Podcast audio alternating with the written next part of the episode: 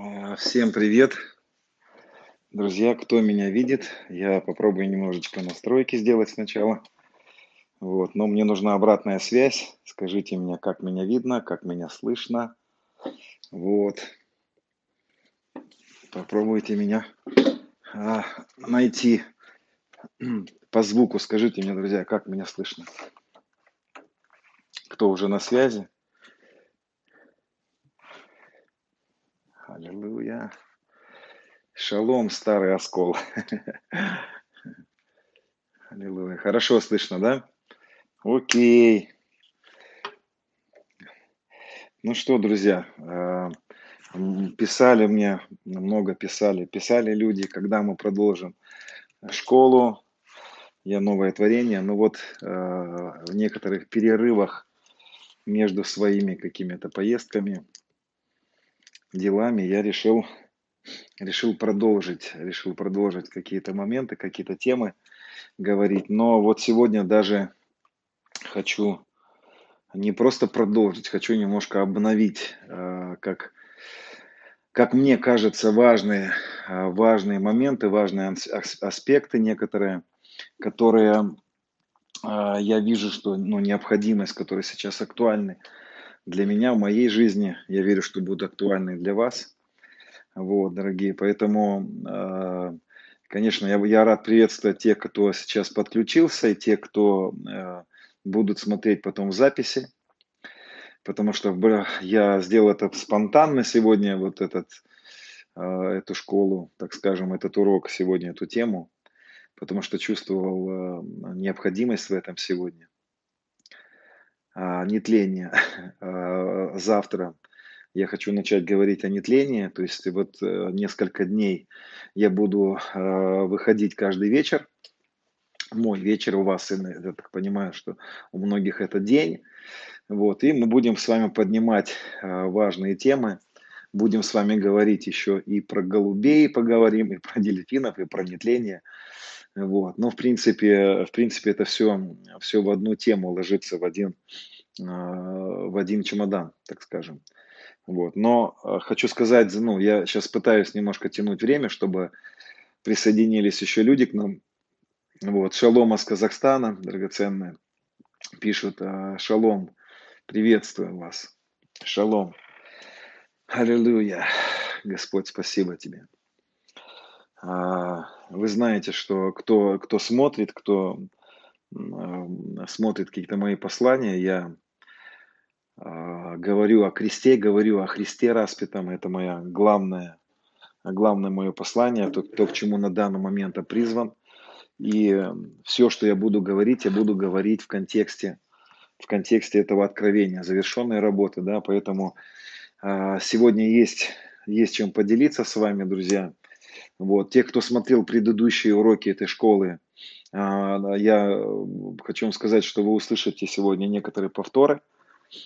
Вот. И, но я думаю, что повторение мать учения. А, И многие люди на самом деле пишут и, и с первого раза не понимают. Поэтому, друзья, мы попробуем с вами нырнуть в тему, которую, если мы ее не поймем, если мы в ней не научимся, если мы не, не, не сделаем это фундаментом нашей жизни, ту тему, о которой я буду говорить, я буду говорить сегодня о, о том, как важно а, понимать, что есть первый грех, в чем есть вообще грех, и как важно а, знать планы врага, как важно,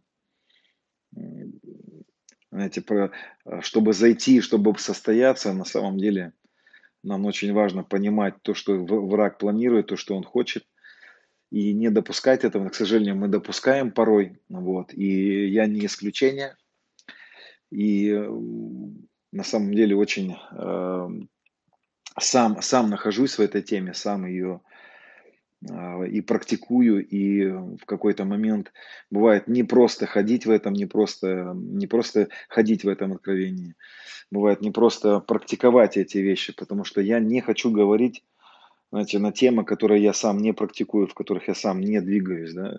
Я не хочу утверждать, что я прям все, знаете, идеально исполняю то, о чем говорю, как э, говорится, я только учусь сам, вот, поэтому, но я знаю точно, что в моей жизни это работает, и, а, а, и это очень важно. Хорошо, драгоценный. Я думаю, что кто будет подключаться, еще будем, будем рады вас видеть. Вот. И тема, на которой я хочу говорить сегодня, это как важно охранять наше сердце, охранять и не дать а, врагу, знаете, пропустить, не позволить врагу пропустить в нашу жизнь а, ложь, не позволить врагу пропустить разрушительное семя, семя, которое разрушит, семя, которое может сокрушить нас. И если есть мудрость у людей, конечно, мы все с вами можем согрешать. Я имею в виду не то, что должны, да, так бывает. И не все, к сожалению, потом встают, но я к тому, чтобы вообще бы нам как бы хорошо было бы нам не падать и не, не согрешать. Но на данный момент, пока мы, мы двигаемся в этом. И вы поймете, друзья, о чем я сейчас говорю на самом деле, к чему я это все. Вот, потому что а, тема на самом деле, Господи, насколько важно понять это, насколько важно нам всем это погрузиться в это, распознать это, раскусить. Я буду сейчас тексты поднимать Писание, и мы будем с вами подниматься, погружаться. Если кому-то будет трудно понять то, что я говорю, вам стоит а, будет прослушать а, предыдущие темы, а, которые были в этой школе, и вам тогда будет более все понятно становиться. Я сегодня утром переживал очень сильно Дух Святой переживал Господа, переживал Его присутствие, такое обновляющее, любящее.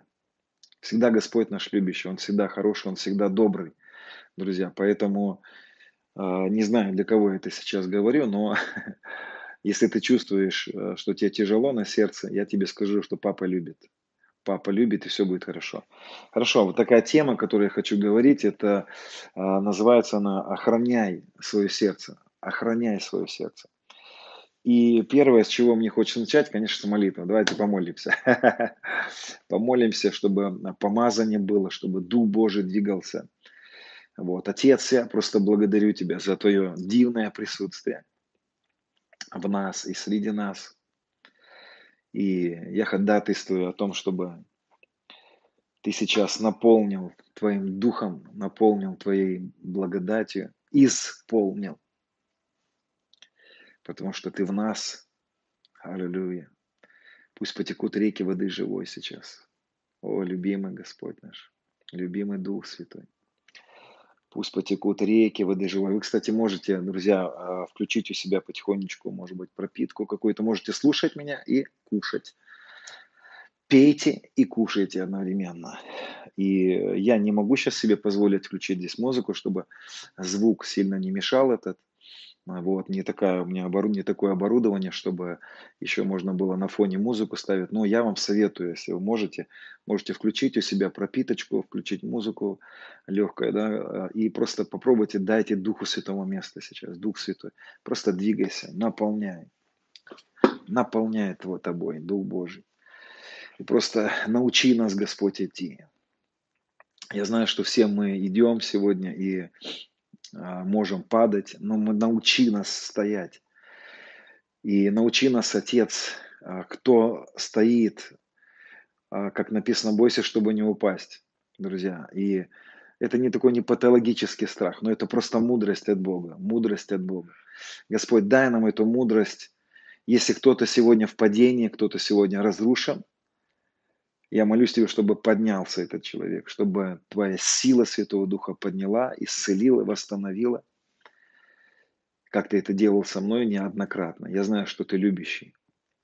Друзья, я хочу вам сказать, что лучше впасть в руки Господа, чем в руки человеческие. Вот так однажды сказал Давид такие слова. Почему он это сказал? Потому что люди более злые, чем, чем Бог.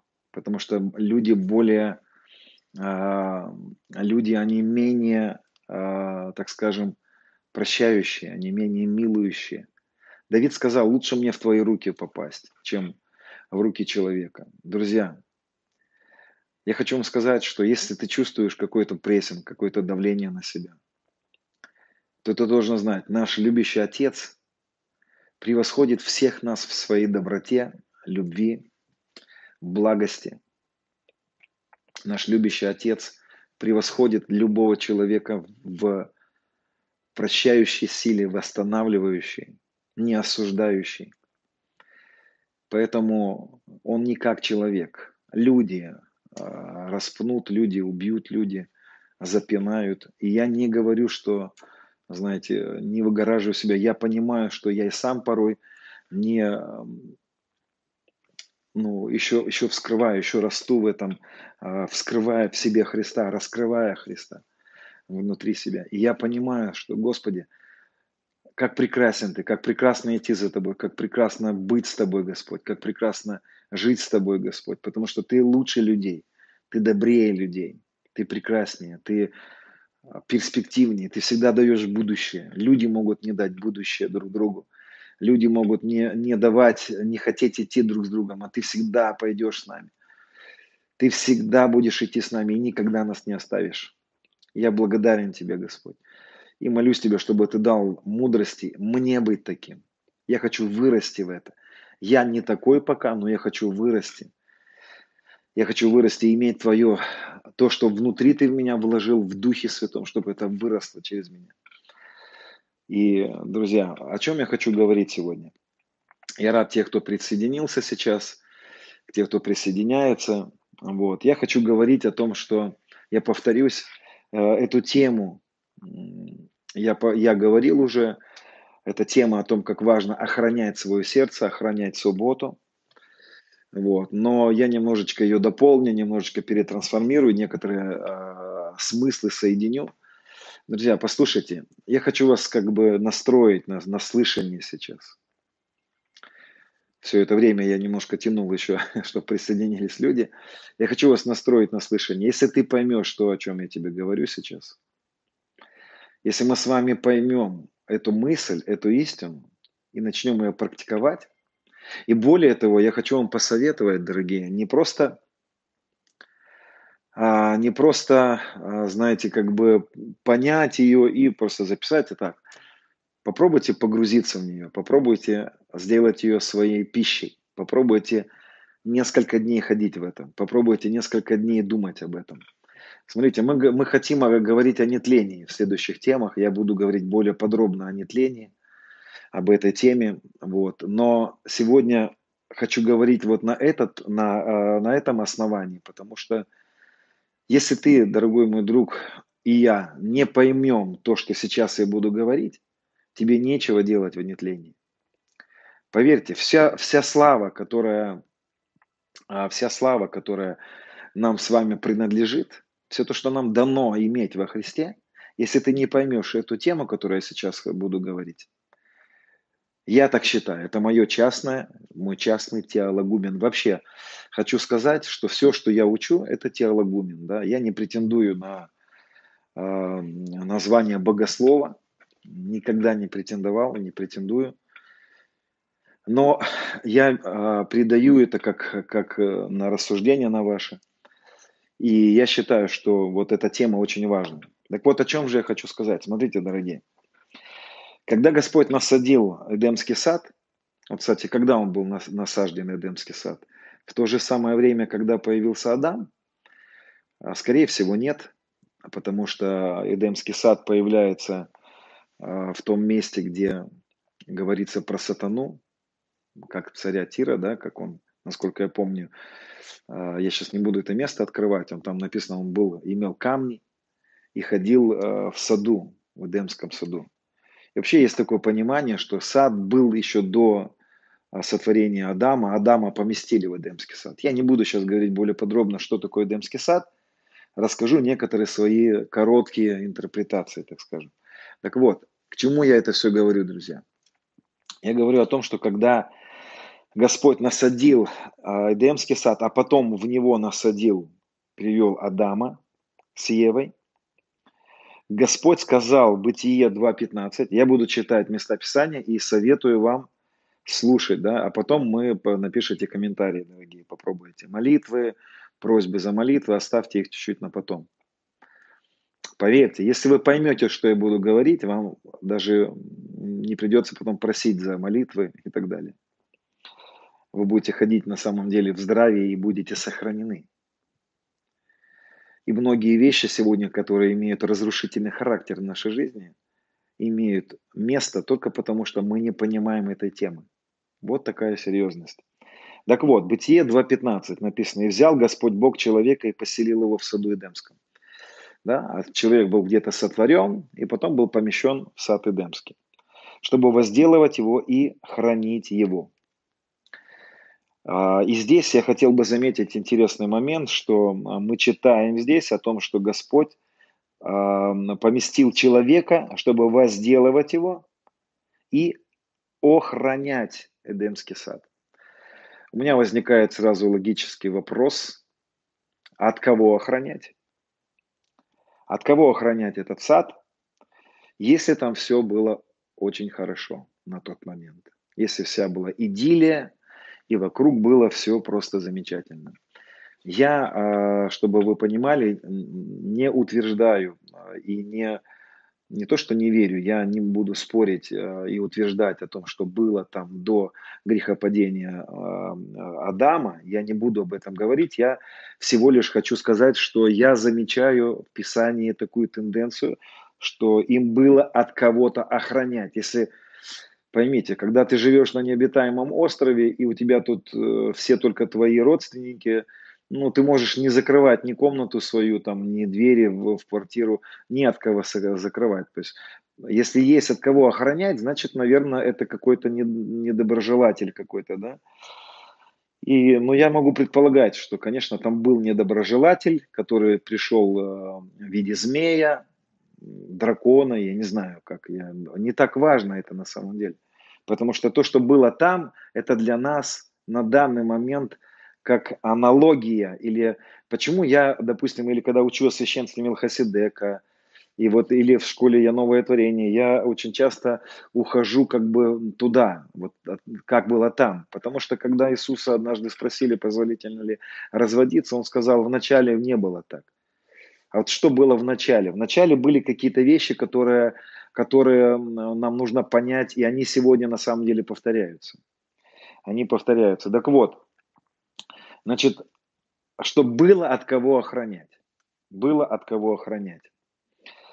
И мое, а, мое понимание, конечно, такое здесь, что а, Господь знал, что есть враг душ человеческих. И если мы с вами посмотрим к Коринфянам, 2 Коринфянам 11, 1, 11, 3, то здесь написано, но боюсь, Павел говорит, чтобы как змей хитростью своей прелестил Еву, так и вашего мы не повредились. Не повредились. Слово повредились, уничтожились, истреблять, губить, разорять, опустошать, красть, развращать, повреждать, истлевать, истлевать а, губить. Он говорит, боюсь так, чтобы как змей хитростью не перестил Еву, так и вашего мы не повредились, уклонившись от простоты во Христе. Этот текст мы с вами еще потом поднимем.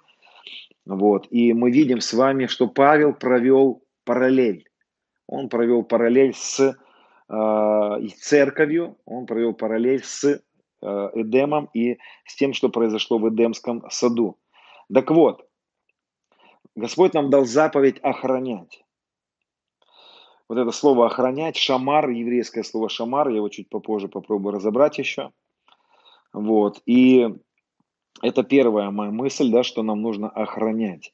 И на самом деле, когда ты начнешь читать, изучать Писание, ты обнаружишь, что а, заповедь об охранении, об ох, о том, что ты и я должны охранять свое сердце, наипаче всего хранимого, шамар, охраняй свое сердце потому что из него источники жизни, да, есть что охранять на данный момент для нас. Притча 2.11. Тогда рассудительность будет оберегать тебя, разум будет охранять тебя. Интересно. Разум, разумение, понимание. Почему так важно мне сейчас не просто молиться за вас, да, за нас, за всех, а почему так важно понять что-то, понять? Потому что здесь написано, разум будет охранять. Если ты поймешь что-то, да, умыслы сатаны, а нам не его умыслы, сказал апостол Павел, значит, нам тоже должны быть небезызвестны умыслы сатаны. Нам нужно узнать умыслы сатаны, нам нужно понять эту тему, от кого охранять, нам нужно понять, что, в чем план врага, и заняться охраной. Охранное агентство, быть, э, создать охранное агентство ЧОП, ЧОП, частное охранное агентство. Притча 2.12. «Дабы спасти тебя от пути злого, от человека, говорящего ложь». От чего охранять? Охранять это лжи, и мы в этой лжи будем с вами еще сегодня разбираться.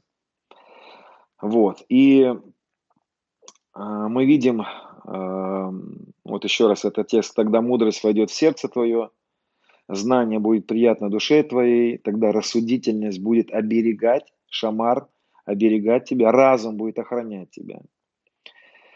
А, и вот еще много-много-много причин, так, больше всего хранимого храни сердце, я уже говорил, да. Вот. И мы видим, что, что как там, так и сегодня у нас есть эта заповедь. Ну, скажите, а где в Новом Завете ты найдешь это? Я вам таки скажу.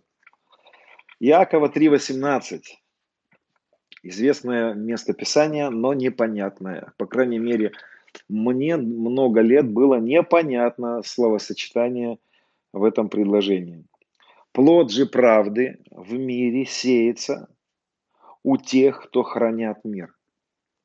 Немножко. Я не знаю, может быть, вы, вам было больше понятно, мне было трудно понять, что он имел в виду в этом случае. Плод правды в мире сеется. А, тех, у тех, которые хранят мир.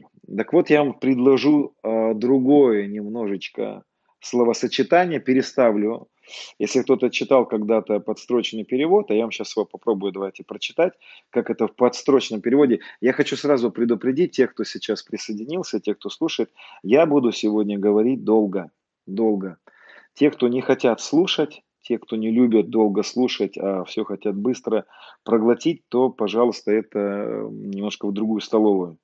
Вот здесь я хочу очень пережеванно все говорить. А, да, хорошо. Смотрите, давайте посмотрим с вами, да, это мы смотрим э, Якова 3, 3, 18. Плод же правда в мире сеется у тех, кто хранит мир. Вот я вам сейчас подстрочный перевод прочитаю. Кстати, для любопытства у многих людей э, подстрочных переводов немало и очень разные эти переводы, поэтому я просто прошу вас еще раз так настройтесь слышать, да. Пазлы складывайте, мысль мою. Плод праведности в мире сеется делающим мир. Вот подстрочный перевод. Значит, вот мое, моя интерпретация, чтобы было более понятно, как я считаю, что он имеет в виду. Смотрите, плод же правды в мире. Слово мир или шалом, которое переводится э, на иврите шалом, на греческом это ирине, слово мир, шалом. Плод правды в шаломе. Первая моя мысль, плод правды в мире, ну, то есть как первая мысль какая-то, мир, мирская система. Нет, в этом случае это слово «мир» это не имеется в виду города, люди, страны, континенты. Не мир, не мирская система. Здесь речь идет в слово «шалом», шалом, которое э, нас с вами сразу относит к бытие второй главе. Потому что если вы будете более подробно, у меня нет такой возможности сейчас вот более глубоко нырять, вы обнаружите, что, что шалом, первый раз вот это понятие шалом или его однокоренные похожие слова или по смысловой нагрузке похожие слова, э, шалом, шаббат, ной, кстати, это тоже однокоренное слово, ну не однокоренное, но похожее по смысловой. Значит, плод правды в шаломе. Где мы находим шалом? Шалом находится в шаббате в седьмом дне. Потому что э, вторая глава Бытие, мы это посмотрим еще с вами, там написано, Бог закончил дела свои, завершил и зашел в покой, успокоился, зашел в шалом. Мы знаем, что когда он зашел в шалом, в покой, это был седьмой день, то есть шаббат. Шаббат находится, шалом находится в шаббате в седьмом дне. И что такое седьмой день? И, кстати, я попробую, если кто-то напомнит мне, потом объяснить мое понимание, нужно ли соблюдать конкретно субботу. Так вот, теперь моя интерпретация этого слова. Помните, я говорю о том, что важно вот эту заповедь Христову, в Новом Завете, в Ветхом Завете она была, Охранять. Что-то нужно охранять. И он здесь говорит, что те, которые охраняют шалом. Вот, мой, моя интерпретация, наконец-то. У тех, кто в шаломе, тех, кто в шаломе, надо тогда разобраться, те, кто в шаломе, да?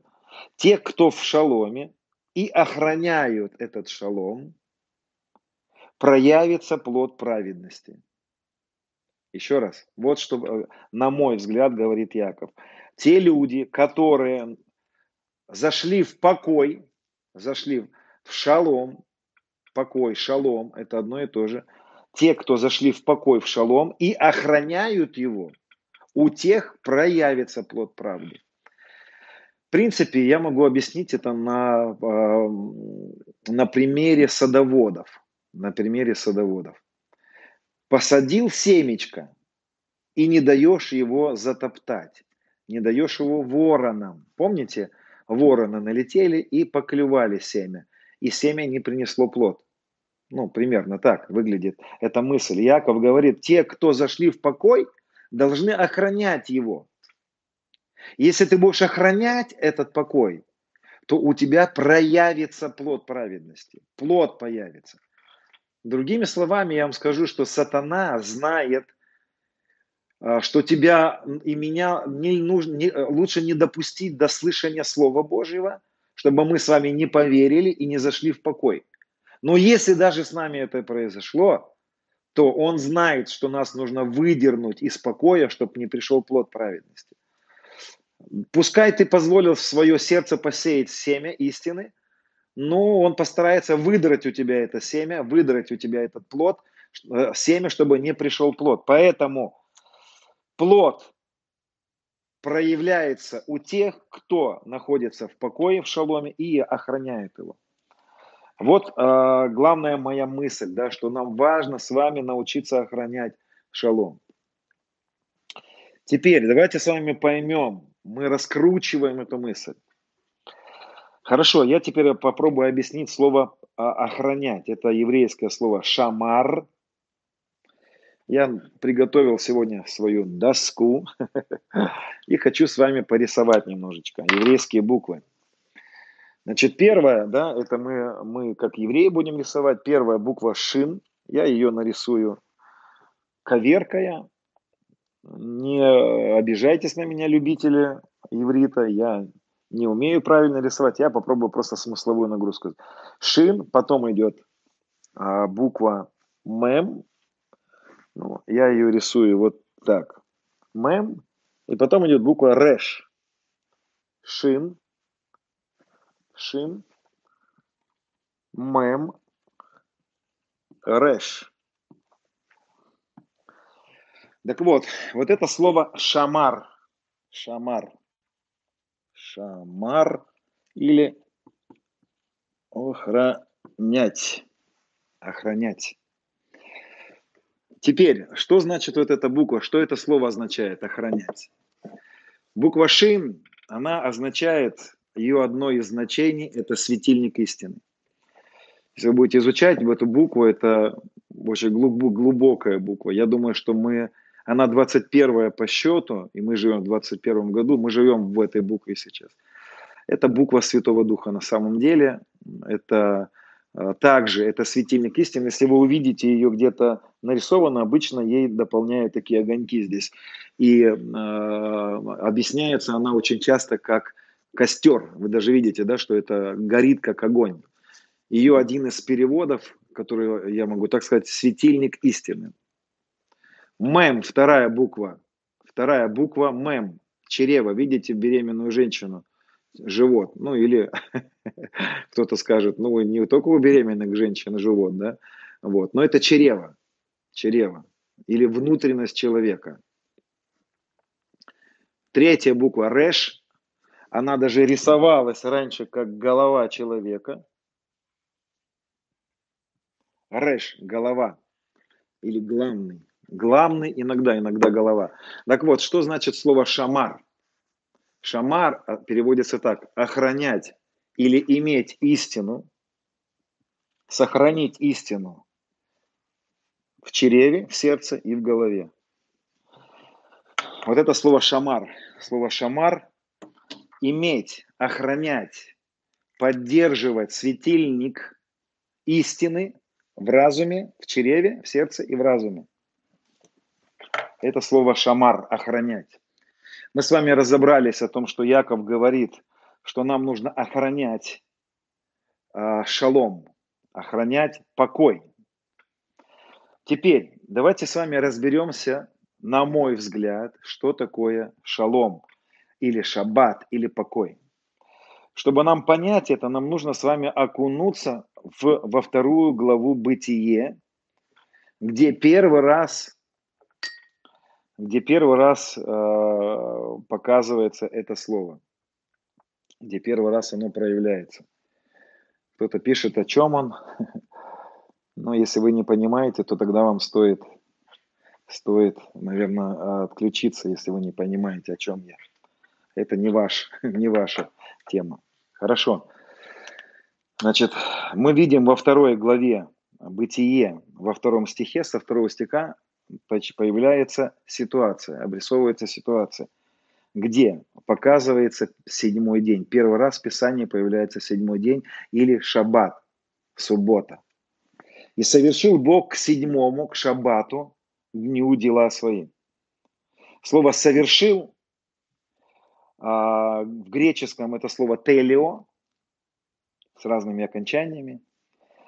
Значит, совершил Бог седьмому дню дела свои. Слово совершил в свое время, я объяснял это на предыдущих уроках, Иисус говорит, когда висит на кресте, совершил. Совершил. Или завершил по-другому. Завершенность, завершенность. Мое понимание слова совершил или завершил или телео на греческом слово, это Иисус говорит, все, что обещал, все, что обещал, помните, Павел говорит, все обетования во Христе Иисусе, да, я имею, что во Христе Иисусе, исполнились. Те, которые до сих пор еще ждут исполнения обетований, немножечко прошли мимо, потому что все обетования во Христе, аминь, во Христе, да, исполнились во Христе.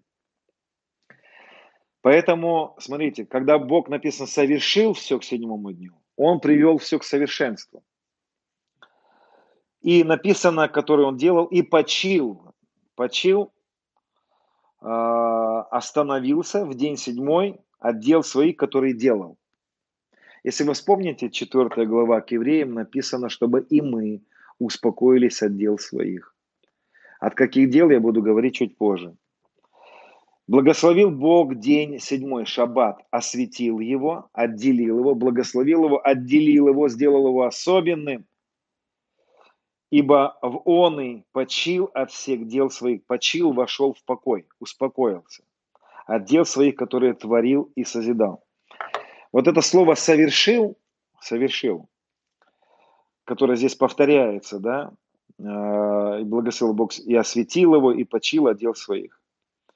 Так вот, вот это слово «совершил», еще раз, я считаю, что все то, что совершилось в Адаме, все это, все, весь грех, все последствия грехопадения, это я коротко объясняю. Это все как ком навалилось на все человечество. И Бог обещал разобраться с этим и исполнил это на кресте. Я не буду более подробно окунаться в том, что на кресте произошло. В предыдущих темах своих я более подробно об этом говорил. Так вот, Бог зашел в покой и наш остался в седьмом дне. У меня есть вопрос, риторический вопрос. В какой день недели сегодня у Бога? Какой день недели у Бога? Сегодня у нас, э, насколько я помню, вторник. А я вам таки отвечу. У него сегодня шаббат. Потому что, как он вошел в шаббат в седьмой день, он из него не выходил. Человек вышел из покоя. Из чего же вышел человек? И где был человек на самом деле? И куда ему нужно было вернуться? Как 4 глава послания к евреям говорит о том, что народу Божьему остается еще шаббат, чтобы вернуться в него. В какой шаббат нужно вернуться? В тот шаббат, в ту субботу, из которой вышел Адам. Так вот, где же был Адам? Он был в шаббате, он был в покое, и его ему и надо было охранять. Помните, я начал с того, что он дал им заповедь охранять Эдемский сад, охранять. Что им нужно было охранять? Им нужно было охранять себя в покое. А что такое покой? Покой, теперь внимательно послушайте, покой – это моя уверенность в том, что он все совершил. Почему? Потому что входят в покой уверовавшие во что? В то, что на кресте произошло. В то, что сделал для нас Иисус, вот уверовавшие входят в покой. Они возвращаются обратно в эту завершенную работу, в то, что Бог совершил и завершил. Другими словами, находиться в шаломе, находиться в покое, находиться в субботе – это находиться в уверенности, что Бог все совершил. Что нам нужно охранять? Теперь подчеркиваю, внимательно слушайте. Что нам нужно охранять? Как мы читали у Якова в 3 главе 18 стихом. Охранять надо субботу. Что суббота является? Наша уверенность в том, что он все совершил. Еще раз. Охранять субботу – это значит охранять уверенность в том, что он совершил на кресте. Вот, примерно вот эта мысль, которая, которую нужно, если сейчас кто-то не понял, попробуйте заново переслушать с молитвой. И пусть Дух премудрости и откровения откроет нам. Теперь, верой мы зашли обратно в покой. То, откуда упал, вышел Адам, и мы вместе с ним потерялись. Через веру мы заходим обратно в покой. В уверенность в том, что он все совершил. Это и надо было охранять Адаму. Это, как Иаков говорит, и нам нужно охранять. Нам нужно охранять свою уверенность в том, что он все совершил. Теперь, дорогие друзья, я попробую, э, попробую немножко сделать шаг дальше и попробую э, разобрать и еще раз, в предыдущих уроках я это делал, еще раз попробовать объяснить, в чем состоит ложь, как работает сатана. Еще раз, мы с вами смотрели 2 Коринфянам, 11 глава, 3 стих, там написано, как боюсь, чтобы как сатана искусил Еву, да, давайте я попробую еще это прочитать, но боюсь, чтобы как змей хитростью своей, хитростью, помните, он какой был хитрый, да? Значит, слово хитрый по-другому переводится обманщик, лукавый, лукавый или обманщик, обман. Смотрите, сатана, вот мы уже здесь вскрываем суть, суть того, что делает сатана. Он, мы находимся в шаломе, в уверенности завершенной работы, он атакует, и атакует чем? Он лукавый, обманщик, ложью он атакует. Но боюсь, чтобы как змей хитростью, обманом своим пристил Еву, так и ваши умы, умы. Если наш ум не так важен, если так важно просто что-то переживать и просто побольше молиться, дорогие, послушайте, я не против молитвы, я сам люблю молиться. Но если ты не подковал свой ум, и я, ну, не хочу тыкать, потому что я в начале этого эфира сказал, что я сам учусь на данный момент. Я, когда понял эту тему, я ее понял также через откровение. У меня была череда пророческих снов, в которых я начал погружаться, я просыпался, думал, вот это да. Не буду их рассказывать, но я сам погрузился в эту тему вот два года назад примерно. Начал распаковывать ее и начал практиковать это, только начал практиковать. И еще иногда сам пропускаю голы, шайбы. Говорю это к вам сейчас, признаюсь в этом, для того, чтобы вы не питали иллюзий ни на мой счет, ни на счет других. Если вы пропустили шайбу, встали, пошли дальше. Вот. Шайбой, в моем понимании, сейчас я буду объяснять. Это ложь врага. Чтобы ваши умы, как он говорит, не, при, не, подвер, не подверглись, не повредились, умы повредились. Так вот теперь, оружие сатаны – это ложь, атака – это голова и сердце. Атакует он сердце и голову. Охранять мы должны шин, светильник истины, истину о том, что он все совершил. Охранять должны покой, субботу, шаббат. Это завершенная работа. Ложью будет являться атака на ум и на сердце. Уклонились от простоты во Христе, чтобы не уклонились от простоты во Христе. Вот интересно, что, значит, э, вот это еврейское слово, я попробую сейчас еще раз. Еврейское слово ложь, ложь. А, попробую сейчас а, найти это местописание. Да, хорошо, я сейчас э, попробую вам объяснить вот это еврейское слово ложь. Я сейчас не смог найти его, в каком тексте я взял это, это слово ложь. Вот интересно, что еврейское слово ложь читается и произносится, произносится как шекер. Ну, для меня очень похоже это на, на шок. Ложь всегда является шоком. Вы, вы, если вы проанализируете, поймете меня, то вы, вы поймете, что я прав. Ложь всегда это шок. Она производит шок. Пример я вам приведу. Идет человек в больницу, и ему врач ставит диагноз – рак. И у человека шок. Что это? Это ложь. Почему?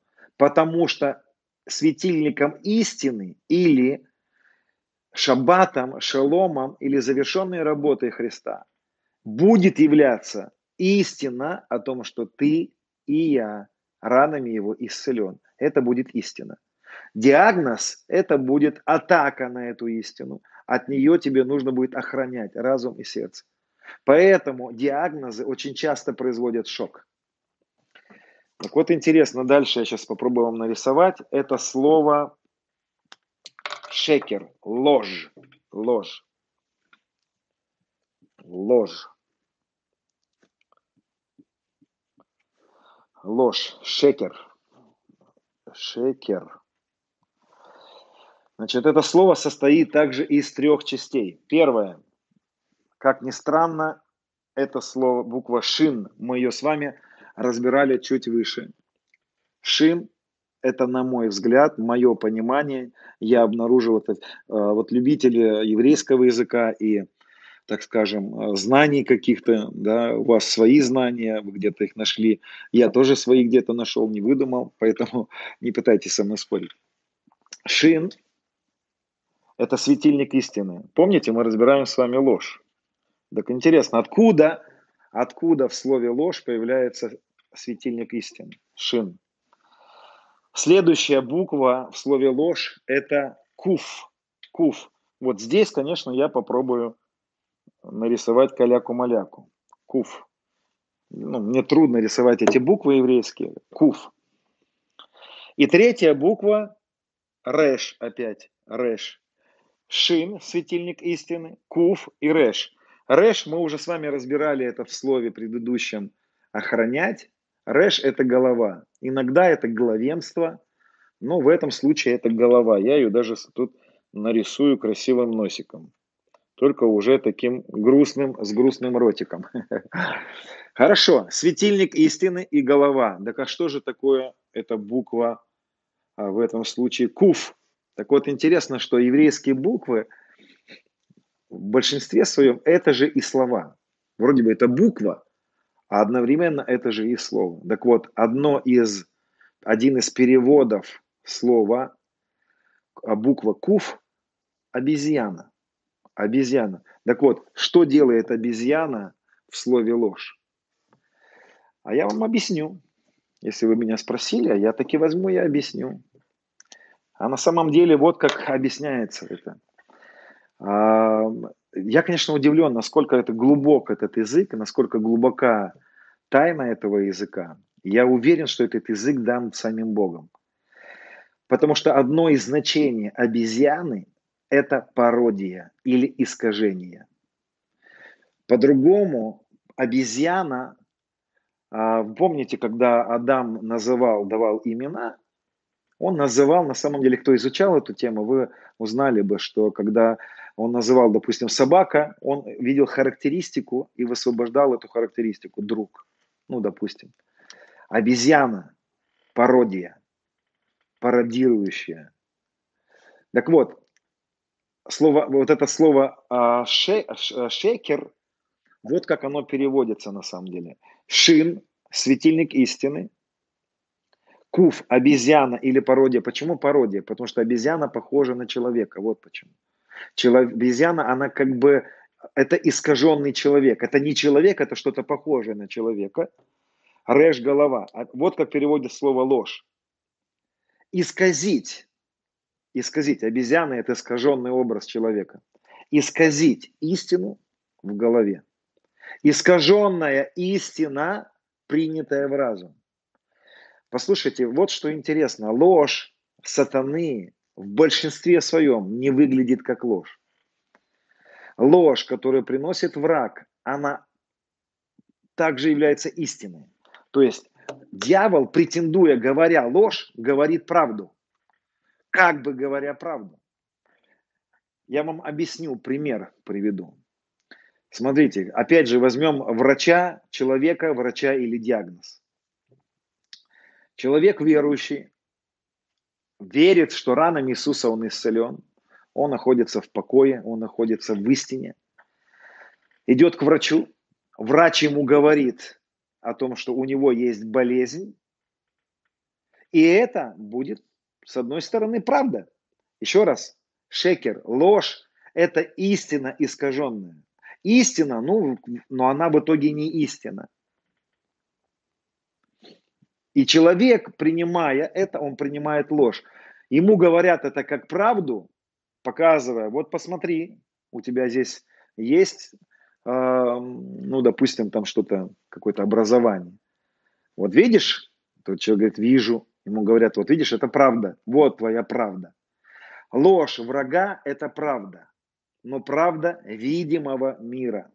Ложь врага – это правда, но правда видимого мира. Дело в том, что мы с вами, как христиане, окунулись в две реальности. Нас поместили в две реальности.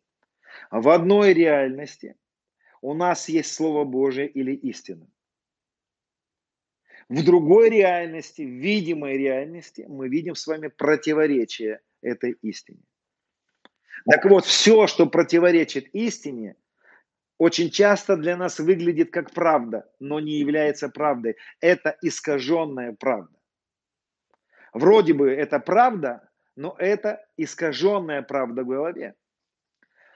На самом деле, дорогие, если мы поймем это, я вам обещаю, я вам гарантирую, ваша жизнь поменяется. Потому что мы перестанем на себя смотреть по плоти.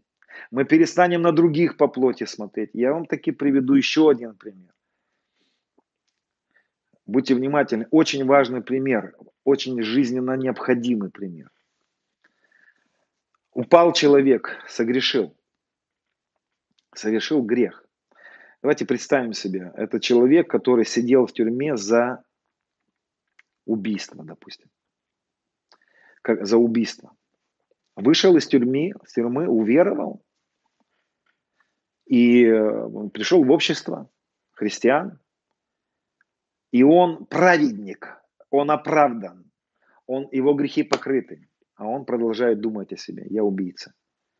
Более того, и другие говорят на него, он убийца.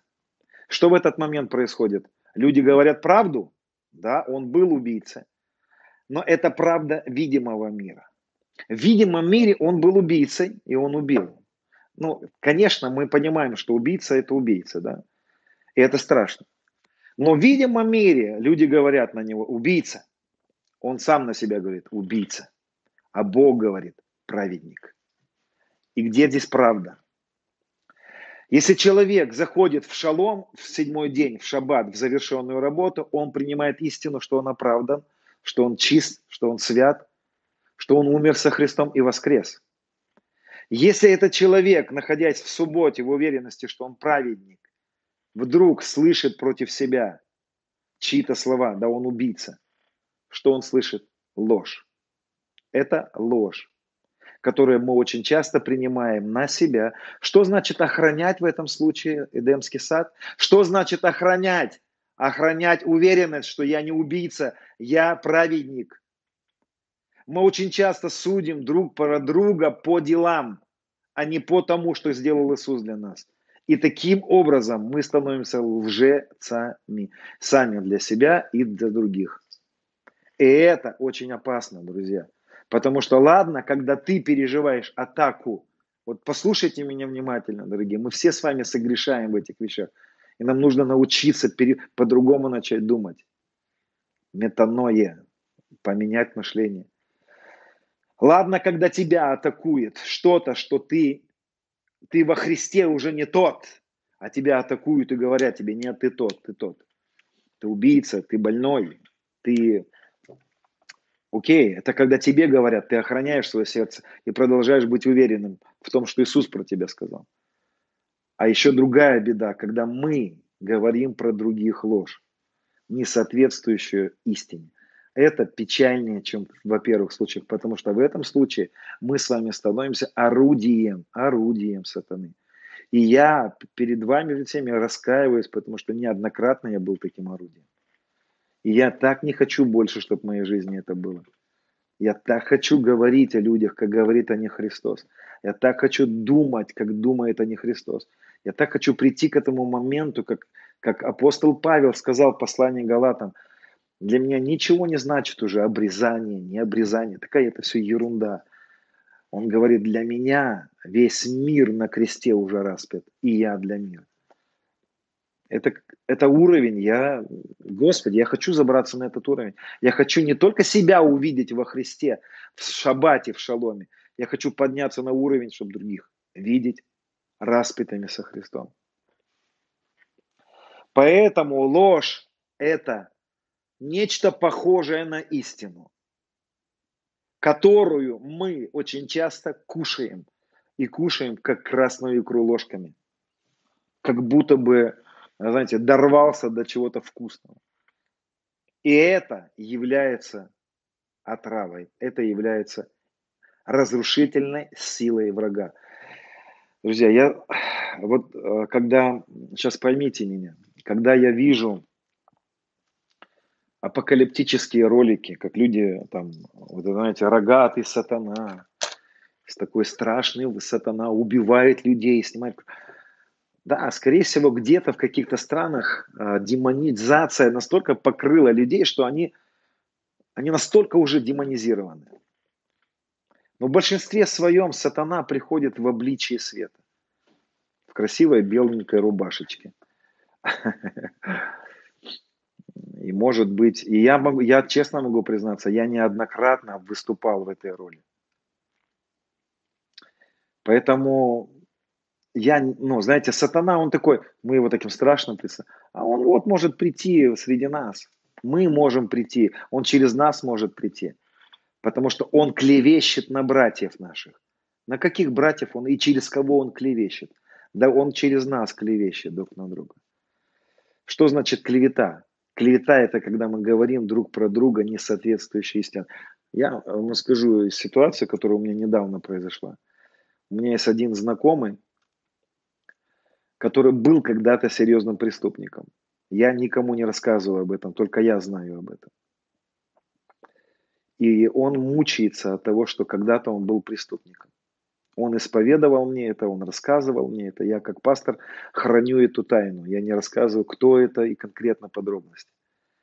Но недавно я узнал э, в этой церкви, это не в нашей церкви происходит, как группа людей узнали о его прошлых преступлениях. И они с гневом сказали, этот человек не может быть среди нас. Этот человек не имеет права быть среди нас. Он сидел за эти преступления, и он сокрушается в этом. Он давно уже не такой. Люди говорят, «Ну, и они вытолкнули его, они его выгнали из церкви, потому что церковь превратилась в собор святош фарисеев, которые думают о себе через призму своих дел. Они хороши только потому, что они что-то хорошо сделали. Но церковь – это место, где мы собрались во Христе оправданные. Это так печально, что мы можем а, так относиться друг к другу. Мы таким образом никогда не сможем помочь даже своим, потому что только истина освобождает, друзья. А истина является не взгляд на человека по плоти. Еще раз, истиной является не взгляд на человека по плоти. Истиной является взгляд на себя и на человека через завершенную работу Христа. Я оправдан, я свят, я во Христе, Его праведностью. Я Его ранами исцелился. Через Его нищету обогатился. Через то, что Он был распят, я э, разрушены проклятия. Я был распят с Ним и воскрес. И закон от духа жизни разрушил, освободил меня от закона греха и смерти. Друзья, поэтому нам нужно охранять себя. Хорошо. Примерно я объяснил да, эту мысль о том, что враг действует ложью. Ложью является то, что в видимом мире мы видим. Мы, допустим, про себя думаем так. Вот смотрите, это ложь. Я сейчас объясню. Человек а, упал, согрешил и начинает думать о себе в соответствии с этим грехом. Он мучается, он исповедуется, он кается, он мучается, ему плохо. И он думает, сейчас я покаюсь хорошенечко. Но послушай, упавшему человеку в грех, конечно, нужно раскаяться. Конечно, ему... Да, я думаю, что любой рожденный свыше имеет такую натуру, что он не может жить с грехом, поэтому она становится противной. И он выражает это. Если бриллиант упал в грязь, он остался бриллиантом, он вылазит, оттуда ему противна грязь. Но человеку, который упал, нужно перестать осознавать себя грешником и принять праведность Христа, принять оправдание и начать ходить верой. И принять, что Он, предузнав, уже предопределил и предузнав, узнал твое падение и дал тебе ответ праведности. И за это была запролита кровь. И за это тоже пролилась кровь. Принимай верой. Если ты выпал из шалома, если ты выпал, если чувство вины тебя мучает, если ты чувством страха от, от диагноза сейчас у тебя есть, если ты пропустил диагноз, пропустил шайбу, страх, тебе сказали что-то, ты увидел что-то, ты принял эту реальность и пропустил это в свое сердце и в свой разум, и тебе плохо сейчас, срочно беги в шалом, беги в шаббат, возвращайся, бегом беги в шалам, шаббат, шалом. Как? Верой. Прими прямо сейчас верой, что ты любимый сын, любимая дочь. Папа простил, папа видит, все будет хорошо. У него все предусмотрено. У него потрясающее будущее для нас. У него потрясающее... А, он видит наших детей в здравии, в славе. Верой, верой, начни ходить верой. Верой в то, что Он совершил для нас. Верой, что мы вместе с Ним на небе. Слушай, ты умер, Принимай прямо сейчас эту истину. Ты умер со Христом и воскрес. Ты на небе, во Христе, в праведности, в святости, в чистоте. У тебя хорошее будущее. Я, это сейчас не аутотренинг. Это истина. Я говорю тебе то, что истина, то, что ты имеешь во Христе.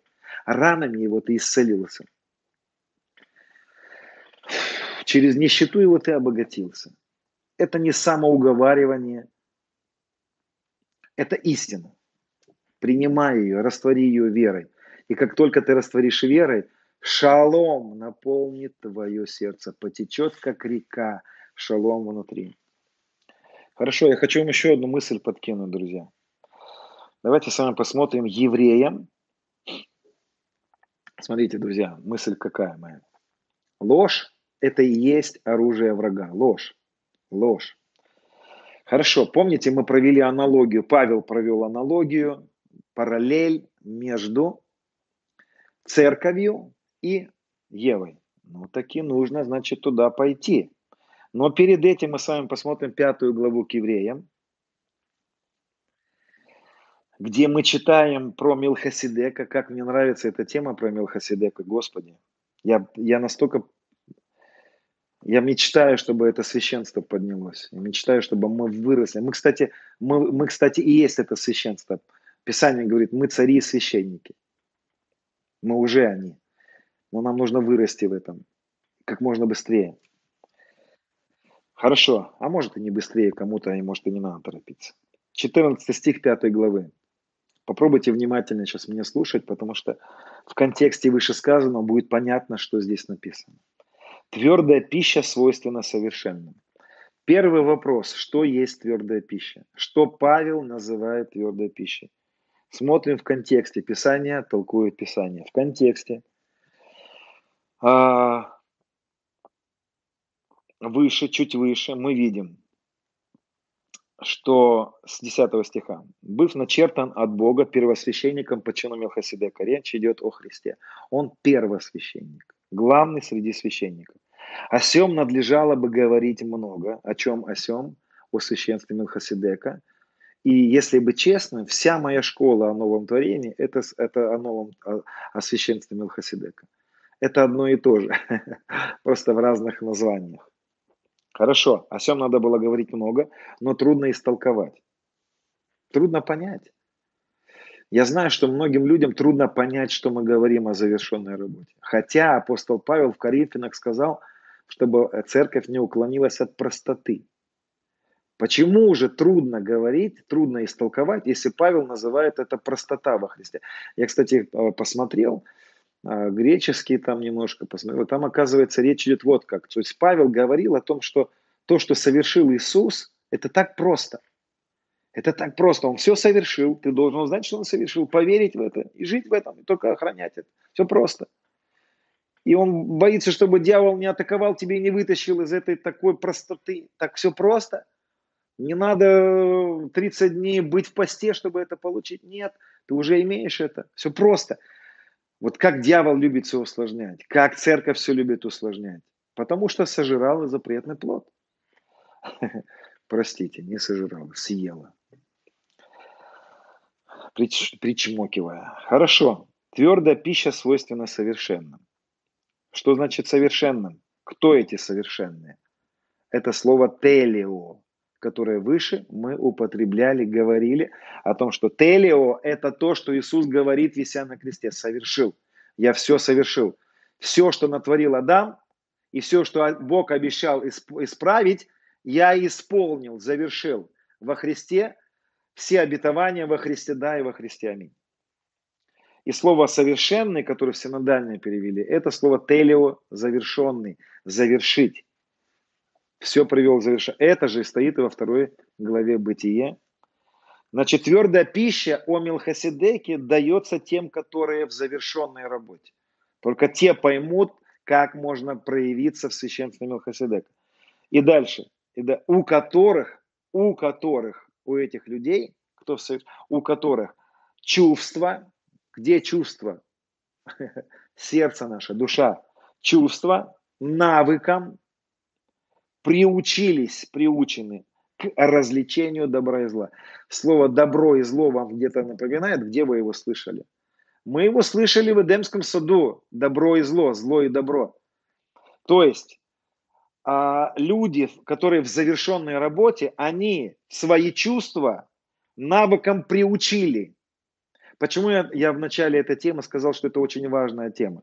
Потому что апостол Павел говорит, что нам нужно приучить свои чувства, свое сердце, свою внутренность, дать навык, научить свое сердце к развлечению добра и зла, чтобы мы с вами поняли, что такое добро и зло. Если апостол Павел желает, чтобы мы с вами, помарочка, ремарочка, я всегда говорю, когда говорю о, вот, послании к евреям, я всегда говорю апостол Павел. Это для меня. Я так верю, что это написал апостол Павел. Но автор неизвестен.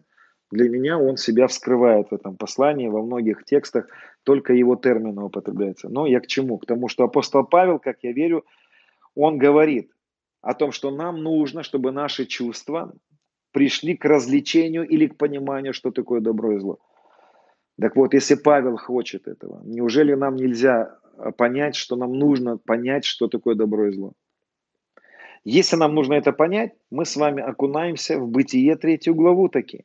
И здесь потрясающая картина открывается, которую мы с вами попробуем понять. Я чуть-чуть выше перечислял, в принципе, суть атаки врага, суть того, с чем он нас атакует, с ложью, да? Ложь – это искаженная истина.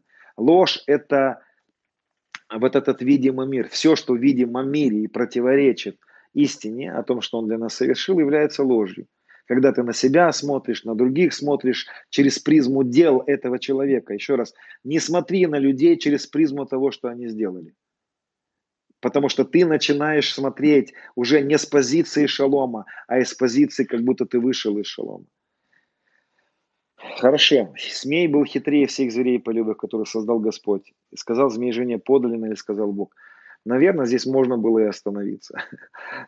Потому что, ну, в принципе, здесь вот все понятно уже. Вот, вот здесь анатомия его хитрости, и его подлости, его работы, как Павел сказал, нам не безызвестны его умыслы, давайте поймем его умыслы. Что, что самое главное он хочет сделать? Подлинно ли сказал Бог? А вот то, что Бог сказал, это правда? А вот то, что Бог мне вам сказал, это вообще правда? Ты вообще уверен, что ты ранами его исцелен-то? Ну? Ты вообще, ты смотришь на себя, ты вообще уверен, что ты праведник? Ты посмотри на себя. Ну, что вам Бог сказал, что вы праведники? Ха-ха-ха. Ну, правда ли это? Ну, вы, вы сами подумайте, ну, какие вы праведники? С какие, вы, какие с вас праведники? Ну, ты посмотри на себя. Вот что, вот что он говорит. Подлинно ли сказал Бог? Наша задача выбрать. Если ты хочешь остаться в шаломе, в шабате, тебе нужно охранять его. От чего? От лжи. А ложь будет постоянная атака. Правда ли сказал Бог? Правда ли? А посмотри на своего брата, сестру. М-м, что, он тоже праведник? Да ладно, ты-то праведник, ты-то сегодня хорошо себя вел, а он не праведник, хитрец, лжец. И тебя обманул, и обманул через тебя других, и через меня. Почему я так хорошо это понимаю? Потому что мои чувства навыкам приучились. А через Писание я только понял это. Как навыкам приучились? Потому что сам про себя так думал и про других. Потому что сам про себя неоднократно думал, что какой я молодец. Какой я молодец, какой я замечательный человек, какой великий я человек. Не то, что вот эти вот те. Но мы склонны про себя так думать. Друзья, я немножко отклонюсь от темы и хочу вам сказать о том, что такое прелесть, грех прелести. Позвольте мне. А, может быть, потом мы сделаем вырезку этого, вот этого момента. И сделаем отдельно эту вырезку. Что такое прелесть? Друзья, прелесть – это когда мы обмануты врагом насчет себя. Когда мы по какой-то причине начинаем думать о себе на основании наших дел, что мы, ну, не такие плохие, мы-то вообще-то, как и Бог, посмотри, какой я, какой я хороший, это делаю, это, дел, это не делаю. Не то, что вот тот. Это прелесть. Это прельщение, это когда мы льстим себе на основании того, что мы что-то сделали. Прелестью все из нас могут заболеть и болели, скорее всего, многие сейчас. И попробуйте обнаружить в себе эту прелесть. Никогда не думая о себе хорошо на основании того, что ты сделал. Или не сделал. Или на основании того, что ты сделал хорошее, или на основании того, что ты не сделал плохое. О, Бог, я сегодня, у меня такое искушение было, и я не согрешил. Какой я крутой! Какой я великий человек, я не согрешил сегодня.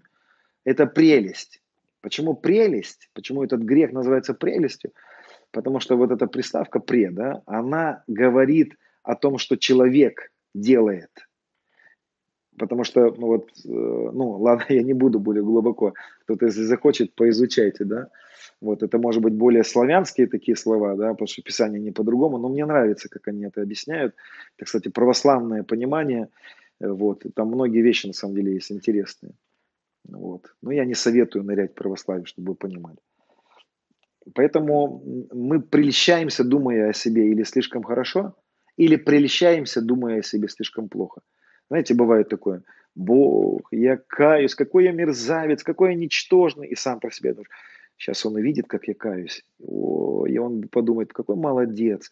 Ты думаешь, если ты каешься, это дает тебе возможность э, чтобы он хорошо о тебе подумал.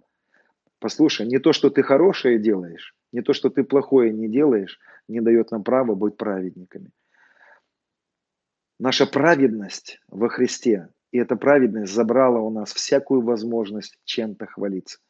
Мы не можем хвалиться нашими добрыми делами, не можем хвалиться нашим смирением, не можем хвалиться глубиной покаяния, не можем хвалиться нашим, нашим а, нашим ничем, нам нечем хвалиться.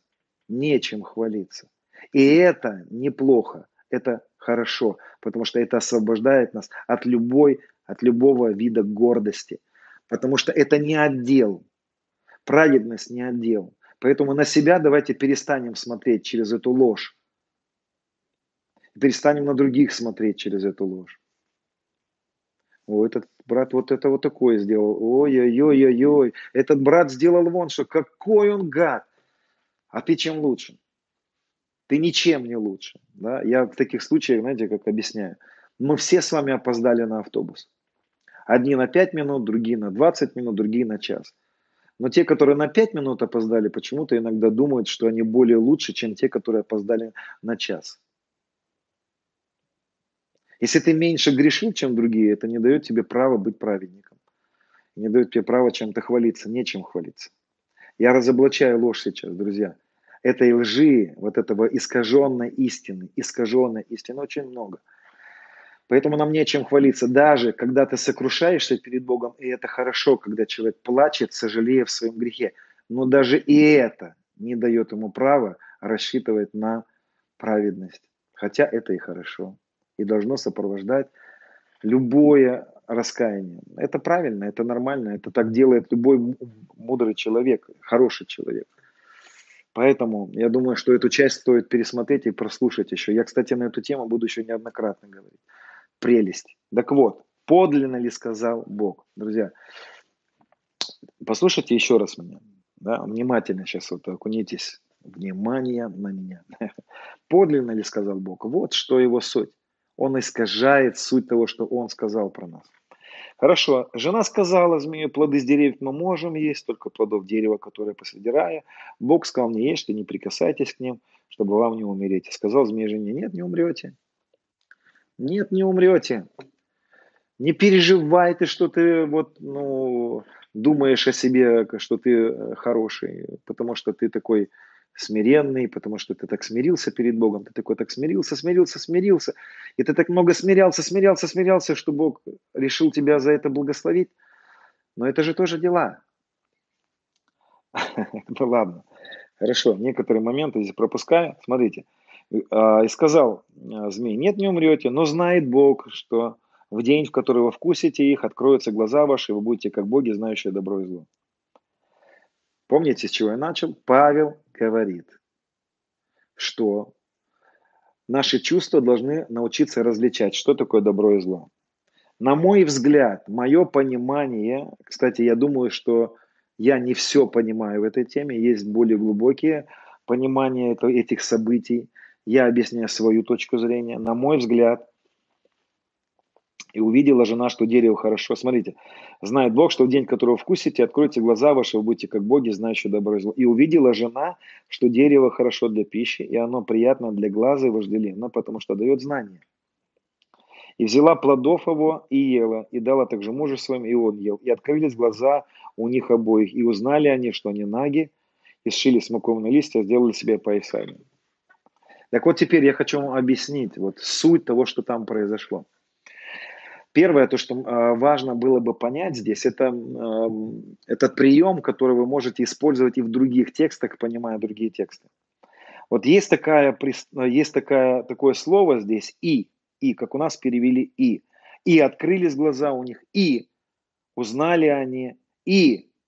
Вот буква «и» в нашем понимании, русском понимании, буква «и», она как бы нас э, делает такое как бы перечисление событий я взял кружку, здесь написано мудрость, пью иногда с этой кружки, когда мудрости не хватает, наливаю кофе в эту кружку и говорю, Господь, ну такая, такой пророческий, я говорю, мне нужна мудрость. Так вот, я взял кружку и попил. Два разных события. Взять и попить. И очень часто мы вот этой буквой разделяем события или хронологию событий. Так вот, интересно, что очень часто эта буква в греческом тексте, в греческом языке, эта буква, как переводится, как вот у нас и, это кай, кай, греческое слово кай. И вот это вот, это вот слово или буква, да, а, очень часто в греческом тексте или в греческом понимании не, не объясняет хронологию событий, а объясняет одно и то же событие более подробно. Другими словами, эту букву можно было бы по-другому перевести так. И услышали, что значит, что услышали. Вот, допустим, давайте прочитаем так. Пример такой. Сотворил по образу и подобию. Вот здесь буква И, она не разделяет также на две части, она объясняет суть одного и того же. Образ и подобие – это одно и то же. или, допустим, э, будут поклоняться в духе и истине. Буква И не разделяет на два, на два объекта. Она объясняет суть одного и того же. В духе, который является истиной. Потом мы появляется в Писании под дух истины. Дух истины. И здесь вот это И или Каи, да, которое объясняет более подробно вышесказанное. Дух, который является истиной. Теперь из вышесказанного, почему мне так важно было бы здесь употребить этот прием? Потому что вот седьмой стих и открывает нам, что произошло в шестом стихе. Смотрите, а, значит, когда Ева вкусила плод, открылись у них глаза, у нее глаза. Если написано, и открылись глаза как следствие, да, смотрите, она вкусила плод, и открылись у нее глаза как следствие. А я предположу, моя точка зрения в том, что здесь объясняется не последствия, а само событие. Вкусили плод, что означает открылись у них глаза. Так вот теперь давайте поймем, открылись у них обои глаза, и узнали они, и узнали они. Слово «и» опять объясняет суть этого события. То есть, давайте заменим «и» на слово «то есть».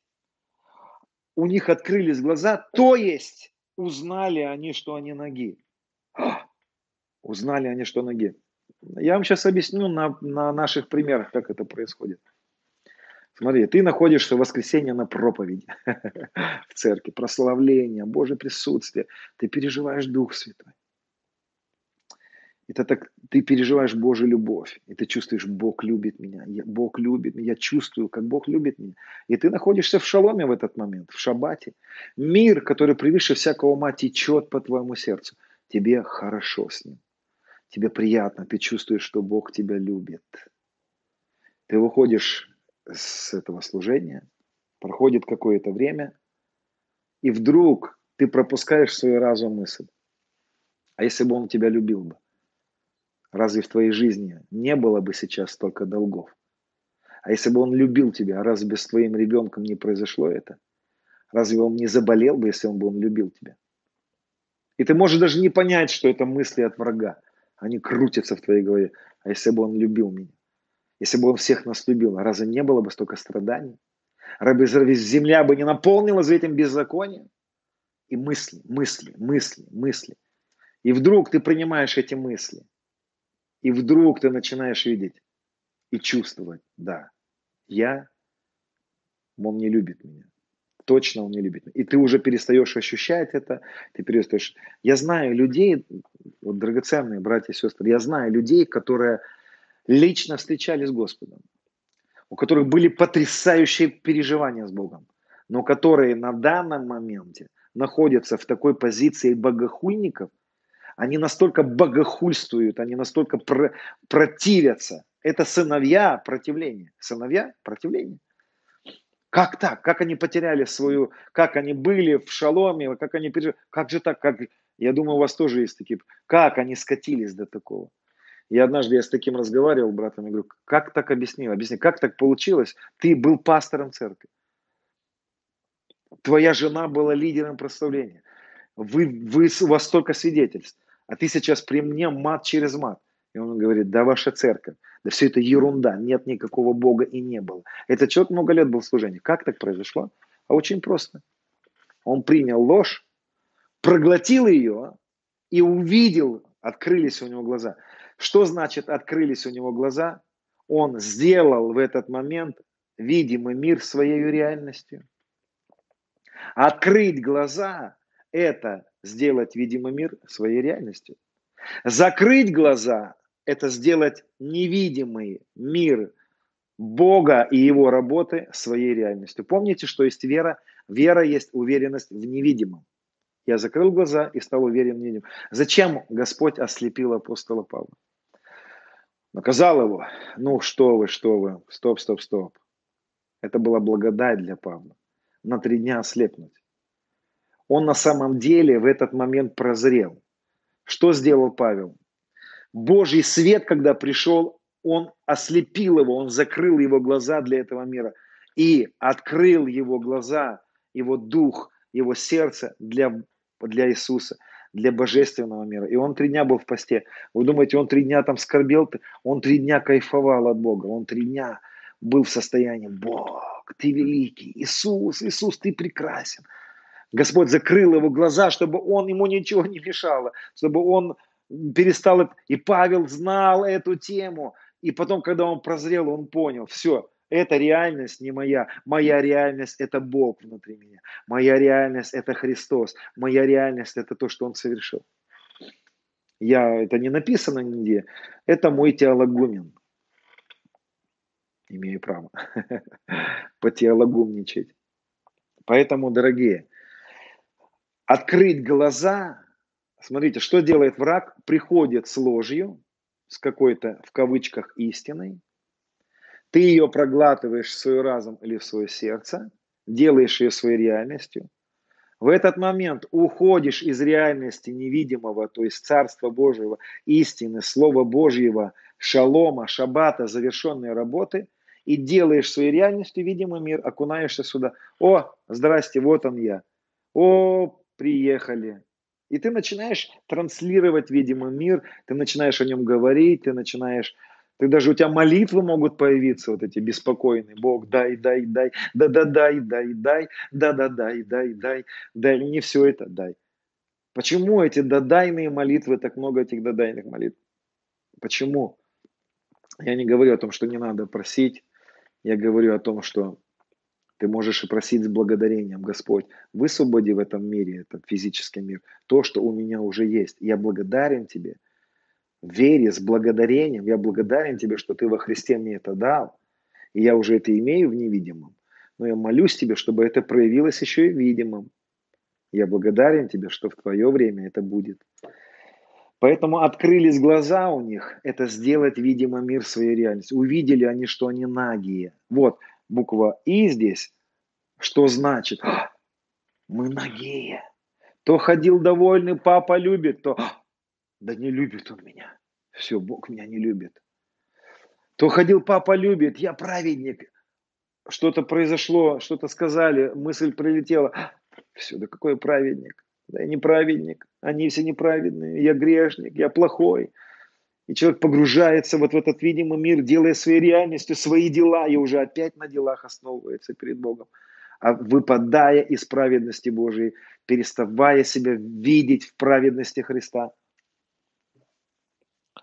но более того, этот текст мне очень нравится, потому что он настолько глубокий. Хорошо, открылись они глаза, что значит, что они узнали, что они ноги, шили себе смоковные листья, сделали себе поясание. Это я объясняю э, в другой теме.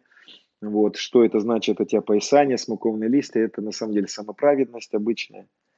Смоковные листья, смоквы. Вот, и э, не хочу сейчас на это внимание обращать, потому что больше хочу говорить о том, что нам нужно охранять себя от лжи. Ну так ладно, дальше, смотрите. «И возвал Господь, а, и услышали голос Господа, ходящего в раю во время прохлады дня».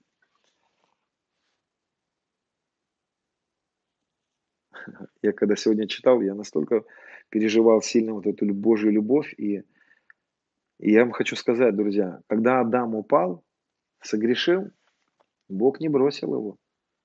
Это для тебя должно сейчас стать откровением. Он тебя не бросает в этот момент. Но мы видим картину, Бог пришел в прохладе дня. Почему в прохладе дня? Потому что он всегда приходил к Адаму и всегда с ним общался. А Адам скрылся и жена его от лица Господа между деревьями рая. И возвал Бог к Адаму, сказал, Адам, где ты? Адамчик, сын мой, ты где? Что с тобой произошло? Ты почему спрятался от меня? Он сказал, голос я твой услышал в раю, боялся, ибо я наг и скрылся. Теперь послушайте мысль какая. Когда ты в какой-то момент, если ты упал, если ты согрешил, и ты перестал его чувствовать, чувствовать Божью любовь, это не означает, что он бросил тебя. Это не означает. Это означает, что ты скрылся от него. Это означает, что ты укрылся во лжи. Вот здесь, когда мы читаем, что они скрылись в деревьях, я не буду утверждать, но в одном из, в одной из э, э, источников я читал, что в некоторых, э, значит, еврейских переводах они говорят, что он не в деревьях скрылся, а в дереве скрылся. В каком дереве? Во лжи. В этот момент это не Бог тебя бросает. Если ты не чувствуешь Бога в момент падения какого-то, это не Бог тебя бросает. Это ты скрылся во лжи от Него. Ты сокрылся во лжи, что ты не такой, что ты гад, что ты, что ты недостоин, что ты, что ты ничтожество, что ты, что не он, а ты, ты про себя это говоришь, я недостоин, я, как я, и ты скрываешься от него в этом, в неверии, в этом, в состоянии боли, стыда, страха, и ты не чувствуешь его в этом состоянии, и ты не переживаешь его, и это не потому, что он убежал от тебя. Вот эта мысль о том, что он так свят, что убегает от нас, прячется где-то в святом свете, и к нему нельзя потом прорваться, это ложное убеждение. Потому что как Иисус пришел к человекам грешным, так и здесь Он приходит к грешнику. Он любит грешника. Еще раз тебе говорю, Он любит тебя. Он любит грешника. Он не, осу... он не пришел осуждать, он не пришел разрушать. Лучше впасть в руки Бога, чем человека. Человек осудит, человек выбросит, человек не даст общения. Человек, а он не такой. Он трости надломленной никогда не будет доламывать. Он пришел к Адаму не для того, чтобы судить его, не для того, чтобы доломать его. Он пришел, как льна курящего не угасит. Это не человек, это мы можем затоптать, выгнать и перестать общаться. Такие мы бываем. Мы возрастаем в Него, мы возрастаем, мы даем возможность Христу в нас вырасти. Но, друзья, Первая и очень важная мысль в этом тексте для меня, вот в этом контексте. Иисус любит тебя. Папа любит тебя. Дух Святой любит тебя. Да, Дух Божий может огорчаться, ты можешь огорчить, но он не так огорчается, знаешь, что Ах ты, я не буду с тобой. Я такой святой, что так не хочу быть с тобой. Нет, он приходит и говорит, ты где? Давай, вылазь. Где ты, Света? Где ты, Евгений? Где ты, Денис? Где ты, Дима? Где ты, Саша? Вылазь, вылазь из обиды, вылазь из горечи, вылазь из самоправедности, вылазь из этого дерева, выбирайся из этой лжи, выбирайся из этого. Ты испугался, что ты, тебе поставили диагноз, и ты потерял своего сердца. Вылазь скорее, выпрыгивай оттуда, убегай из этой лжи, иди скорее ко мне, давай. Вот что я вижу здесь. Адам, где ты? И мы видим, что он говорит, что я увидел тебя, убоялся тебя. И одна из самых распространенных э, вот этих форм лжи, которые враг приносит, это ложь на Бога, на то, какой Он. Я не знаю, как вы, я переживал неоднократно это, мысли. А если бы он видел, я бы, это не произошло бы со мной. Если бы он бы знал бы, что, да как он мог допустить. И Адам принимает ложь, искаженный образ Бога. Он искажает его в разуме образ Божий. Он говорит, я убоялся тебя. С чего ты убоялся его? Вот он пришел тебе не с киянкой, а с любовью. А ты убоялся его. Почему мы боимся его, друзья? Почему мы очень часто его боимся? Не потому, что он страшный, а потому, что он неправильно понят нами. Я очень часто в своих видео говорю о том, что я очень сильно уважаю и ценю вот таких служителей, как Сережа Лукьянов, а, как Валера Гусаревич и другие братья, которые приносят вот этот образ любящего папы. Я первый раз, когда встретился с этим посланием любящего папы, я просто изревелся весь, потому что я был наполнен ложью по отношению к отцу. Я регулярно слушаю этих проповедников потому что они регулярно приносят эту истину, они регулярно разжигают внутри меня эту истину. И я очень сильно просто ну, благословен от этих служителей, друзья. И он убоялся Бога. Такой страх Божий, это не страх Божий. Я хочу вам сказать, что я не верю в страх Бога. Вот эта грань говорят, что страх Божий – это бояться Бога – по мне так я здесь вижу, что это следствие грехопадения, испугаться Бога. Я, кстати, хочу тоже поднять эту тему в следующее время, время э, уроках, что такое страх Божий, на мой взгляд. Уже знаю, делал анонс, но впоследствии. Так вот, он любящий папа, не надо его бояться. выброси ложь о том, какой он. И вот дальше мысль, которую я хочу по, по, начать заканчивать свое послание.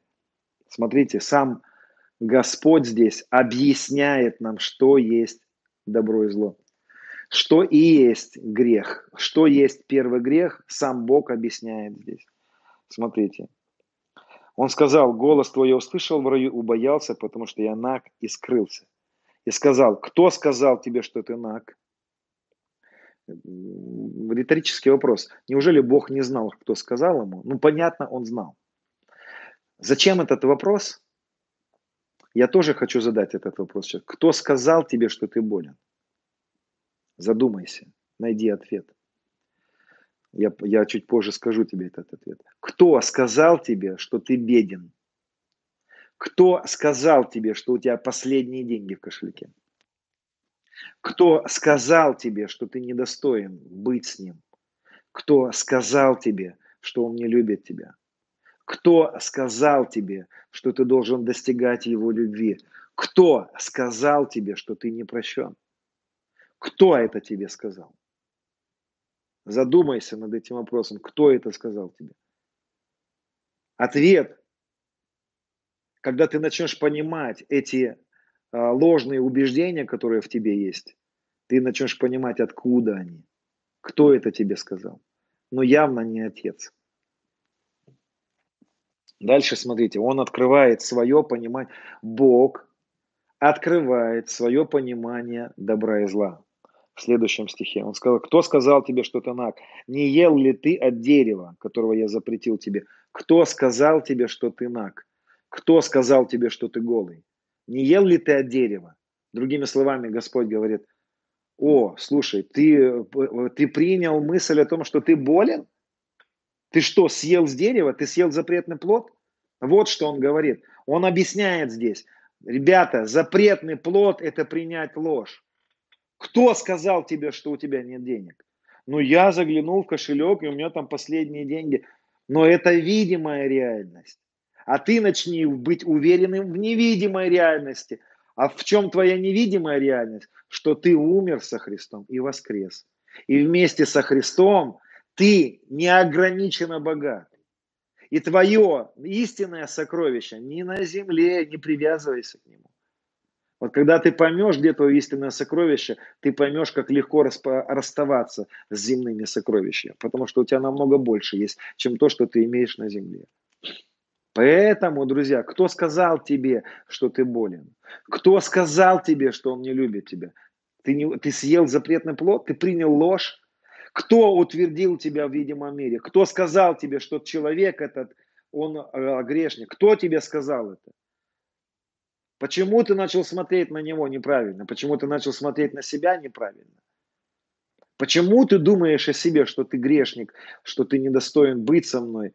Почему ты никак не можешь иметь со мной общение и исполняться Святым Духом? Потому что ты чувствуешь себя недостойным? Кто сказал тебе это? Ты говоришь, ну я же это не сделал, это не, не сделал, а потом вот это сделал. Так, а ты и не имеешь отношения с ним на основании своих дел. Единственное, почему ты имеешь возможность общаться со Святым Духом, иметь общение с Богом, Отцом и Святым Духом, это потому, что ты умер со Христом и воскрес. Перестань думать о себе, как о живом, живущем на земле. Ты небожитель. Ты на небе посажен во Христе. Кто сказал тебе, что дьявол тебя поразит? Кто сказал тебе, что антихрист тебя убьет? Кто сказал тебе, кто посеял в тебя страх последнего времени? Кто посеял в тебя страх войны? Кто посеял в тебя страх кризиса? Кто в тебя посеял этот страх? По новостям сказали. Этот брат сон увидел, а тот перестань верить лжи. Ты должен жить и я, жить истиной, небожителя. Ты должен жить с неба. Ты должен быть в единении с воскресшим Христом, сильным, славным. Он усиливает, это не ты такой. Это ты в нем окунулся в эту силу. Ты в нем окунулся в величие не свое, его, да, правда. Ты в нем поставлен превыше всякого начальства и власти. Сатана под твоими ногами. Ой, мне нужно еще так много пропаститься, промолиться, чтобы сатану побеждать, чтобы с ним воевать. Кто сказал тебе это? Кто тебе это сказал? Кто тебя обманул? Ты во Христе превыше всякого начальства и власти. Да, не ты, не твоя сила, не твоею силою, его силою. Он стоит ногами на, на врагах, а ты во Христе в нем, да, это не ты такой крутой. Тебе и мне нечем хвалиться, кроме креста Господа нашего Иисуса Христа. Нам нечем хвалиться, нечем хвалиться. Он лишил нас всякой похвалы. Никто из нас ничего не имеет, чего бы не получил через крест. Никто не имеет ничего, чего бы не получил. Нам нечем хвалиться, кроме креста Господа нашего. Нечем хвалиться. Через крест, смерть и совоскрешение я имею все. Ты думаешь, что ты умный? Потому что ты много там всего где-то изучал? Окей, считай так. Писание мне говорит о том, что я знаю все – не потому, что я прочитал много книг, хотя я стараюсь много читать. Я стараюсь постоянно читать. Недавно встретил одного эм, хорошего пастора очень, и он рассказал, сколько книг он читает. И я вдруг почувствовал э, ревность, я хочу тоже читать, я хочу, я люблю познавать, люблю читать. Но, друзья, это не делает меня лучше. Никого из нас это не делает лучше. Если ты прочитал всю библиотеку, э, значит, какую-нибудь там самую большую, это не делает тебя круче. Потому что ты знаешь все, Писание говорит. Мы имеем помазание от него и знаем все. А где? Ты знаешь все через Святой Дух. Да, это не ты, тебе опять здесь нечем хвалиться. Почему слово знание приходит? Что такое слово знание, слово мудрость? Это твоя мудрость? Да нет. Возможность толковать сны через дар. Это что? Это твое? Да нет, ты ничего не знаешь. Ты лично ничего не знаешь, но Дух Божий, помазание, которое внутри тебя, Христос, который внутри тебя, все знает. Кто сказал тебе, что ты глуп? Сам, сама великая библиотека мира живет внутри тебя. Сам Дух Божий внутри тебя живет. Да, не хвались этим, это не ты, тебе нечем хвалиться, и мне нечем хвалиться. Будь скромным. Если что-то Господь через тебя открыл, открыл слово знания, какое-то слово мудрости, тайну открыл, это не ты. Ты шланг, и я шланг. Ты просто провод, ты не электростанция, и я не электростанция. Мы провода, мы проявляем Христа. Тот образ и подобие, которое в нас с вами заложено, это Христос в нас.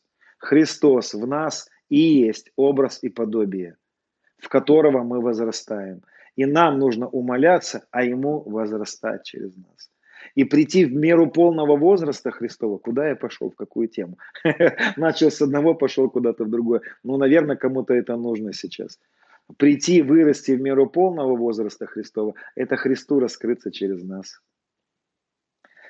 Но это уже другая тема. Друзья, кто сказал тебе, что ты не можешь исцелять больных?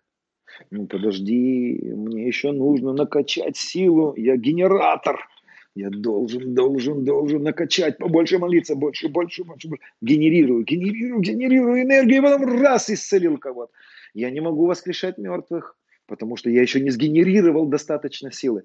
Так ты ее никогда не сгенерируешь, а ее у тебя нет в твоей возможности, в твоей, в твоей постасе. Вся сила в Христе, которая внутри тебя. И этой генерации достаточно воскресить мертвых, исцелять больных, изгонять бесов. Это все Христос через нас. Поэтому кто сказал тебе, что ты не можешь мертвых воскресать, воскрешать? Давай практиковать начинать об этом, да? Об этом думать будем, ревновать и практиковать. Кто-то мне недавно спросил, а как воскрешать мертвых? Ну, в первую очередь надо, чтобы появился какой-то мертвец на горизонте. Вот. Ну, во-вторых, я бы, конечно, посоветовал э, иметь совет с Богом в этом случае. Ну ладно, это другая тема. То есть, другими словами, друзья, смотрите, сам Господь говорит, кто сказал тебе, что ты маг, не ел ли ты от дерева? Увидеть свою наготу, разглядывать свое несовершенство, несовершенство мира – разглядывать свой счет в банке, свою карточку медицинскую, своих детей по плоти.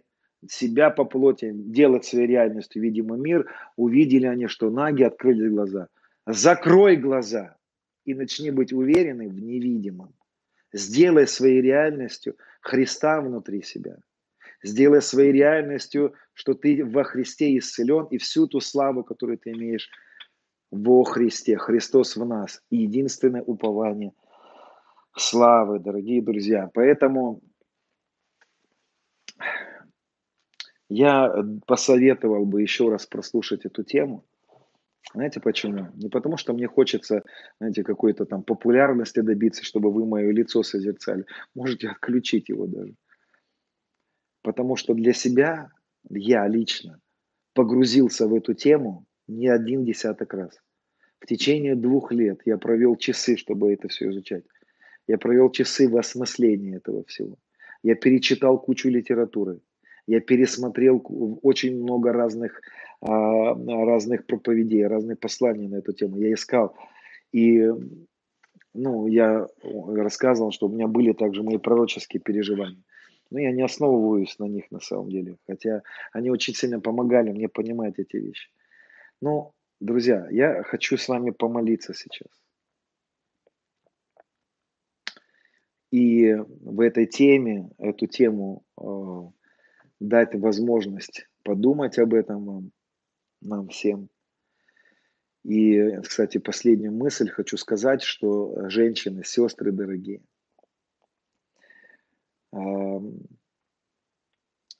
я хочу еще ну, поднимать, вот завтра поднимать тему души. Вот я буду поднимать несколько дней подряд, может быть, до пятницы, буду три дня собирать здесь по вечерам. А, посмотрим, как будет у меня время. Хочу поднять еще тему души, сестры драгоценные.